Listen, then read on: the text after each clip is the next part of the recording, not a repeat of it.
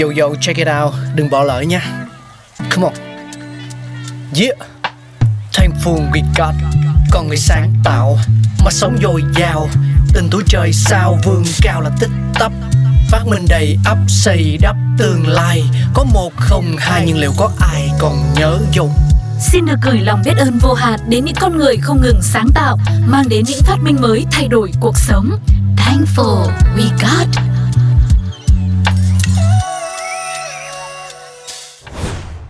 Bấm móng tay thì ai mà chẳng cần, nhưng hồi xưa chưa có thì cắt móng tay kiểu gì đây ta? Ở thời cổ đại, người ta trân quý tóc và da nhưng lại cho rằng móng tay cần phải được cắt tỉa thường xuyên. Nếu không cắt móng tay thì cơ thể sẽ không phát triển được. Vậy trước khi có sự ra đời của cắt móng tay, thời cổ đại người ta đã làm việc này như thế nào nhỉ? Nó chủ yếu trải qua 3 giai đoạn là mài móng bằng đá, cắt bằng dao và kéo. Lịch sử tiến hóa của việc bấm móng tay thực ra khá thú vị. Bắt đầu từ thời tiền sử, lúc đó không phải cắt móng tay mà là mài móng tay mới đúng hơn 2.000 năm trước, con người đã mài móng rồi. Các nhà sinh vật học phân tích rằng chúng ta vẫn đang ở giai đoạn vượn.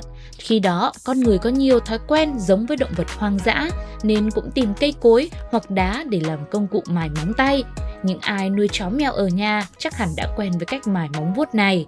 Sau này vào thời kỳ đồ đá, con người bắt đầu sử dụng các công cụ bằng đá để mài móng tay. Ban đầu các công cụ bằng đá tương đối thô sơ, chủ yếu là bằng đá sa thạch và nhiều loại đá khác, nhưng ít nhất chúng có thể được mài tại nhà thay vì phải kiếm cây cối hay là lên núi. Rồi tiếp nữa, con người học cách đánh bóng và trang trí các công cụ bằng đá. Nhiều công cụ được phân loại rõ ràng cho từng mục đích khác nhau. Sau khi bước vào thời đại đồ đồng, các công cụ mài móng cũng được nâng cấp theo ghi chép lịch sử, dao đồng được sử dụng thay cho các công cụ bằng đá để đánh bóng móng tay vào thời điểm đó. Hơn nữa, vào thời điểm bấy giờ, lao động chân tay cũng khá nhiều nên móng tay cũng bị mài mòn một cách tự nhiên mà không cần phải cắt tỉa quá kỹ. Trên thực tế, kéo cũng đã xuất hiện rất sớm, thậm chí có một nguyên mẫu tương tự từ thời nhà Thương và nhà Chu. Nhưng lúc này, kéo hiếm khi được sử dụng để cắt móng tay mà thay vào đó là dùng để làm công cụ lao động. phải trải qua giai đoạn mài móng bằng đá, cắt móng bằng dao thì khái niệm cắt móng tay bằng kéo mới ra đời. Bấm móng tay hiện đại trở nên phổ biến vào nửa sau thế kỷ 19.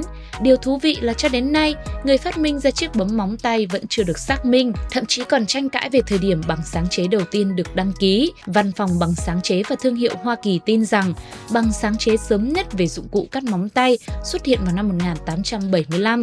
Người phát minh ra nó là Valentine Fogarty, người Mỹ. Thời điểm ấy, ông đã nghĩ đến nguyên lý đòn bẩy trong vật lý, giúp người dùng chỉ cần nhấn vào vị trí cuối của chiếc kìm, đầu nhọn phía trước được dẫn động để cắt đi móng tay. Tuy nhiên, vẻ ngoài của chiếc bấm móng tay này quá khác so với chiếc ở thời hiện tại, cho nên một số học giả đã không công nhận. Sau đó vào năm 1877, một bằng sáng chế khác trong một chiếc bấm móng tay kỳ lạ cũng đã được đăng ký.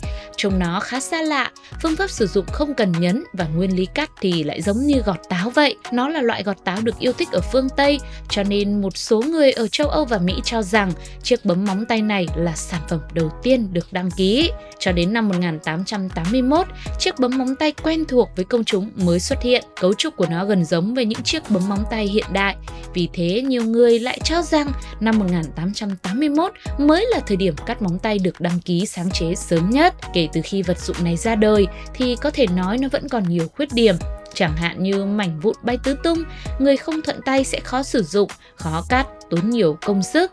Vì thế, người ta vẫn đang không ngừng cải tiến thiết kế của đồ bấm móng tay và có rất nhiều ý tưởng tuyệt vời trong quá trình này. Vậy thì các bạn thì sao? Bạn có phải là một người chăm chút móng tay của mình không? Hay là nếu được thì bạn sẽ đưa ra ý tưởng nào, phát minh nào cho chiếc bấm móng tay trở nên hoàn hảo hơn nhỉ? Hãy chia sẻ cùng với chúng tôi nhé bằng cách để lại bình luận trên ứng dụng FPT Play. Còn bây giờ thì Sugar xin chào và hẹn gặp lại quý vị ở những số Thankful We Got tiếp theo.